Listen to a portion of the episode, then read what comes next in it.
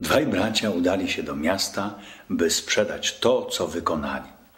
Kiedy w mieście rozeszli się w różne strony, jeden z nich popełnił grzech nieczysty.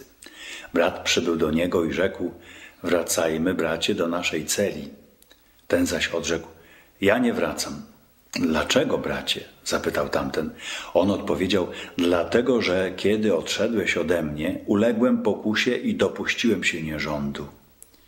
Brat, chcąc go pozyskać, zaczął mówić, że i jemu się to przydarzyło, kiedy był sam bez niego.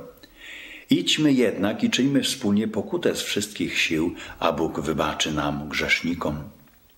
Kiedy wrócili do celi, donieśli starcom, co im się przydarzyło, a ci dali im zlecenia, jaką mają odbyć pokutę.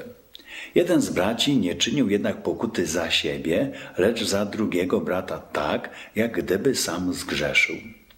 Bóg wejrzał na jego poświęcenie i na jego trud miłości i po upływie paru dni objawił jednemu ze starców, że z powodu wielkiej miłości owego brata, który nie zgrzeszył, odpuścił temu, który popełnił grzech nieczysty.